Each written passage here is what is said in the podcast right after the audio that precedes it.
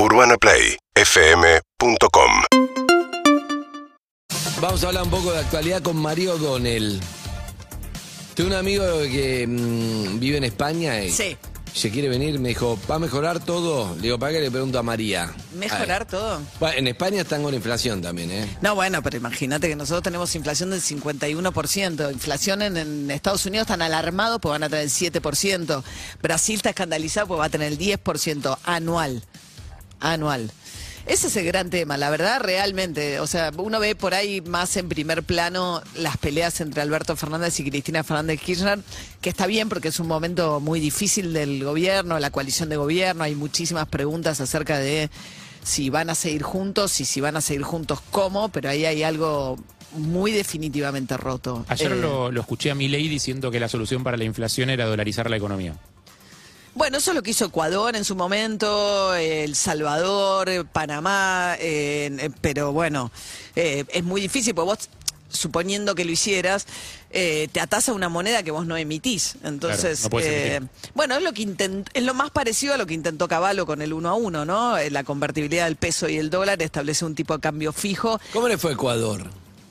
Bueno, eh, no sé cómo para contestarte tan en profundidad respecto al impacto, pero te genera un montón de limitaciones, o sea, en términos de que no puedes manejar, o sea, hay una herramienta de la política económica que es fundamental, que es el manejo de la política monetaria, que no tenés más porque no sos el que emite, entonces no podés, hay un montón de decisiones de política económica Bueno, que no eh, podés en, nuestro, tomar. en nuestro caso, ¿no sería maravilloso que no tengamos más esa herramienta?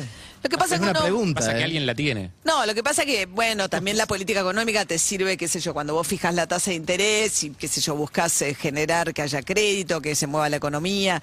Eh, hay como una teoría ultra ortodoxa que dice que toda la inflación proviene de la emisión monetaria y que si vos dejás de emitir lográs... En la época de Macri, de hecho, el acuerdo con el Fondo Monetario llegó al momento de la emisión cero. E igual terminamos, porque hubo una mega devaluación con inflación. Macri entrega el último año con la inflación del 53%. Entonces hay mucha teoría, sobre todo proveniente del área más liberal de la teoría económica, que esa sería efectivamente la solución. Pero aún suponiendo que fuese la solución, que, que hay todo otro sector de la biblioteca, como le gustaría decir a los economistas, que lo discute y lo discute muy seriamente, bueno, te privás de una, de una herramienta de política. Es como el borracho de decir, bueno, ok, sí, listo, entonces paso a ser abstemio para siempre. Bueno, Y el, y el dólar tampoco vale exactamente lo mismo. Tampoco Ahora, vale si vos, si vos O sea, pensás en el uno a uno, era eso, era la cantidad de, de dólares que hay, tiene que respaldar la cantidad de pesos que había circulando, entonces no se Sí, emite pero- más salvo que traigan más dólares, que era una, una suerte de hacer eso, es decir, los pesos que están son los de a partir de ahora y nos fundimos, fue lo peor que nos pasó, fundimos Bueno, toda la claro. industria, empobreció Claro, bueno, Argentina como nunca, fue una mierda. Y encareces muchísimo tu país, porque si tu país pasa a estar en dólares, tu competitividad, que muchas veces está con el tipo de cambio, la perdés por completo. ¿Qué es lo que pasó? Digo, sí, claro, tuviste, terminaste con un mega desempleo y un mega endeudamiento, digamos. Otra de las consecuencias del gobierno de, de, de Menem fue un endeudamiento grande. Bueno, eso es algo que ya tenemos. Bueno, ahora ya estamos, sí, bastante jugados ahí, pero quiero decir que me parece que al final es cierto, Argentina hoy, porque vos sabés que Venezuela dolarizó su economía mayoritariamente, en realidad estaban prohibidas las operaciones en dólares, que- que igual se hacían, pero las legalizaron. ¿Eso qué onda? ¿Son amigos ahora? Bueno, hay dos situaciones en Venezuela. Una que legalizó el uso de la, de la moneda extranjera, que es básicamente el dólar, y que como hay un exilio tan grande, pasó a ser como los países de Centroamérica que viven mucho las remesas de los que viven afuera y llegan en dólares. Y eso lo ayudó muchísimo a bajar la inflación, con lo cual ahora Argentina es el país más... ¿Te acordás que siempre estaba Venezuela y después nosotros? Sí. Ahora quedamos nosotros solitos. porque- No. Y Venezuela más o menos con la dolarización le quitó bastante presión. Y le bajó mucho la inflación y ahora lo que era distinta la situación porque ahí estaba prohibido el dólar directamente, no se podía usar. estaba prohibido el dólar, no se podía usar. Acá está limitado, pero se puede usar para hacer transacciones. Sí, sí, sí, sí, sí. Pero bueno, y después ahora con esta situación de la guerra, Estados Unidos, que le había puesto muchas sanciones a PDVSA, que es la, este, la petrolera estatal venezolana, que había caído significativamente en su caudal de producción, fueron funcionarios del gobierno de Biden a decirle, che, ¿por qué no ponemos en marcha otra vez PDVSA? Y ahí había 10 directivos norteamericanos que estaban presos hace muchos años de una filial de la petrolera venezolana que estaban presos y soltaron a dos inmediatamente ciudadanos norteamericanos. Como, y ya está subiendo un poco la producción de petróleo de PDVSA. Lo que pasa es que Venezuela tiene muchas sanciones económicas. Entonces, lo que le- a cambio de esto, lo que pretende es que Estados Unidos le levante las sanciones para poder empezar además a, volver a, usar PDVSA como fuente de producción. Igual como decías a la mañana, ¿no? Sí, sí, está todo mal con Rusia, pero el gas que me lo sigan dando. Es lo- Bueno, ese es el tema de Alemania. Alemania tiene una dependencia, o sea, todos los días, si, si Rusia le cortara el gas a Alemania, eh, tendría un problema muy serio Alemania, que percibe el 40%, 50% del gas que consume, viene de un gasoducto directo de Rusia. Eh, entonces ahora justo está Joe Biden, que es el presidente de Estados Unidos, que anunció que no le iba a comprar más petróleo ni gas a, a Rusia, porque claro, pues Estados Unidos desde que empezó a perforar en Alaska tiene reservas, entonces no tiene el problema de Europa, tiene una situación más holgada para poder ponerle esas sanciones a Rusia. Inglaterra dijo que iba a sumarse a Estados Unidos, pero a fin de año. Y Francia también dijo a fin de año. Dijo, como las compras se hacen a futuro y qué sé yo, para no generar tanta perturbación, a partir ¿Y de a Putin le, le jode de verdad eso o nada le importa a Putin?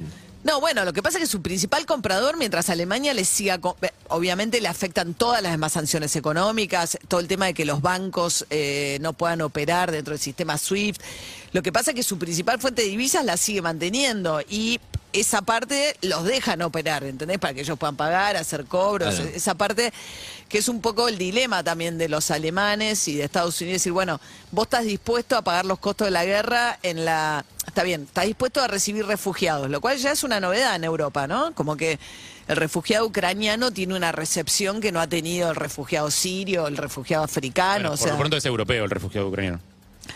Sí, sabes que hubo un tuit de una, un corresponsal de la CBS, que es una de las principales cadenas de noticias de Estados Unidos, que se discutió mucho en Estados Unidos porque el tuit fue exactamente eso. Dijo, estos son como nosotros, dice, estos son europeos, ¿entendés? Como diciendo, ojo que acá la guerra se está librando en una... Son como no- gente Claro. como uno, No es digamos. o sea, Libia. como- claro, era como la versión de gente como uno. Son nuestro, son nuestro color, tienen nuestra ropa. Sí. Bueno, lo cual es cierto que genera una situación de mucho mayor empatía. Sí, es una guerra mucho más peligrosa porque está liberándose en el corazón de Europa entre un país que además es altamente dependiente de la energía nuclear, con un país como Rusia que tiene un arsenal nuclear. O sea, hay un montón de razones por las cuales prestarle atención a la guerra de Ucrania se justifica porque es un hecho geopolítico, digamos, que además va a modificar la relación. Digo, hay muchas razones para decir, bueno, acá está pasando algo muy importante que justifica que le prestemos mucha atención. Pero el costado humanitario, hay una empatía y una sensibilidad de Europa y Estados Unidos y nosotros como Occidente. occidentales mucho mayor porque los vemos como a nosotros. En Netflix. Son más parecidos. En Netflix hay un documental Total. que empecé a ver, no terminé, justamente del 2014 hay como una revolución estudiantil porque le habían dicho a, a los ucranianos que iba a que iban a ser ciudadanos europeos. Finalmente, al final, a último momento, no, no van a ser ciudadanos europeos, entonces la gente salió a la calle. Son de la Unión Europea, decís vos. De la Unión Europea. Europeos son. Claro, europeo porque está en Europa. En Europa. Sí, bueno. Ciudadanos de la Unión. Está bien, pero ciudadano es parte de la Unión Europea. Sí, tener el pasaporte, etcétera. con los Exacto, un montón de trae, cosas sí. que finalmente se bajaron porque por la presión de Rusia, debe ser, Sí. por todo esto que viene. Bueno, ahí, hay ¿no? dos documentales contrapuestos, muy interesante en Netflix. Están las dos visiones. Hay un documental que hace el Oliver North y otro documental que un poco también la posición geográfica de Ucrania la hace un país muy sometido a este tipo de tensiones, ¿entendés? De- Y porque era parte de la Unión Soviética, porque está, porque está ahí aislado, pero bueno. Claro, Polonia también era parte del Pacto de. Varsovia, digamos, durante, no, no de la Unión Soviética, pero sí, digamos, del muro de Berlín para allá, del Pacto de Varsovia durante la Guerra Fría, pero, pero, pero, no está pegado. O sea, el tema son los países que son frontera con Sí, lo que es hoy Rusia, ¿no? Y ese es el caso de Ucrania, que, Y acá, María, ¿qué? Bueno, acá hay un lío bárbaro entre Alberto Fernández y Cristina Fernández de Kirchner, notable. O sea, es una situación donde ya... Peor momento, ¿no? Y sí, sí, porque tienen... pero qué ten- según Cristina, ¿qué tendría que haber hecho Albert? ¿No arreglar con el fondo? Cristina Fernández de Kirchner cree que perdieron las elecciones porque se está traicionando la base del electorado al que se le prometió que iba a haber una recuperación del poder adquisitivo, que eso no pasó y que Alberto Fernández está practicando un gobierno timorato cuando la moderación es insípida y que lo que está haciendo es perder incluso su propia base electoral y someterse a los designios del Fondo Monetario Internacional. Bien resumido. ¿eh? Dijo insípida, dijo Timorato. Bueno, todo eso está en la carta de los intelectuales. Es genial, la carta de los intelectuales, periodistas, hay de todo, pero es una carta que cuenta con el aval de Cristina Kirchner de la Cámpora, donde básicamente hacen una destrucción de la, del, del- del concepto de la moderación, como todo lo malo, ¿entendés? El- la moderación hace que no hagas nada, finalmente. O sea, la moderación, hay una deconstrucción del- del- del, de, de- de la idea de que la moderación es buena, como diciendo, no nos subamos al discurso de que Cristina Fernández de Kirchner y la Cámpora son los irracionales, los extremistas, y que lo que hay que buscar es la moderación, y empiezan a decir porque es pésima la moderación. Entonces dicen, no, hay que tomar una política económica resoluta, distinto. Entonces le están diciendo, tenemos un desacuerdo fundamental. Creemos que perdimos las elecciones porque nos, nos desviamos de lo que habíamos prometido y ahora las cosas solo van a empeorar porque firmaste un acuerdo malísimo con el Fondo Monetario. Entiendo que la nueva dirigencia de la UOM viene en ese, en ese carril también, ¿no? Sí, es es súper interesante la historia. con ese... Bueno, sí, es un eh, cambio, terminó después de 18 años la conducción. La Unión Obrera Metalúrgica es un gremio muy ligado a la historia del peronismo, pues tiene que ver con la industrialización del país y fue en algún momento el eje del movimiento, digamos, sindical peronista. Bueno, toda la historia de Ruchi, Bandor, o sea, tiene mucha historia el gremio de la UOM. Concentra mucho poder, claro. Hoy igual también con la transformación de la estructura económica, el gremio más numeroso en la Argentina es el gremio comercio, no es más la UOM, pero de todas maneras, Cavalieri, claro. Pero de todas maneras el hecho de que haya perdido, nunca pierden, ¿viste? O pocas veces los popes sindicales se ven obligados o a- eh, eh, hubo una la votación es secreta y a través de delegados, olvídate, un sistema no hay sistemas extremadamente democráticos, pero así todo las distintas delegaciones fueron perdiendo el peso de las delegaciones a manos de sectores más combativos y termina ganándole, o sea, Caló era más mo- en, ese sentido moderado, ponele. no, recontra. Caló era muy cercano a Alberto Fernández, muy, ami- muy eh, elogioso de la política Martín Guzmán. Y de hecho, en plena pandemia cerró un convenio a la baja en Tierra del Fuego. Aceptó, aceptó rebajar salarios en Tierra del Fuego de, a cambio de preservar puestos de trabajo, digamos. Bien. Eh, pero bueno. No, no, no digo está bien, digo bien, gracias por. Bueno, bueno, listo, chau, chau. Me, me voy con el pato, ¿A dónde? chipate. No, el, el pato que te regaló Pandira.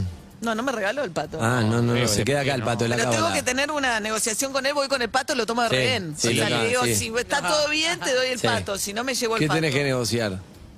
Muchas cosas. Uh, Tardó en contestar. ¿Vieron eso, ese medio segundo que se ve te... terrible. Para mí tenés que sentarte enfrente y decirle, estás entero. Voy con el pato. me, me- Chao, me voy con el pato de rehén.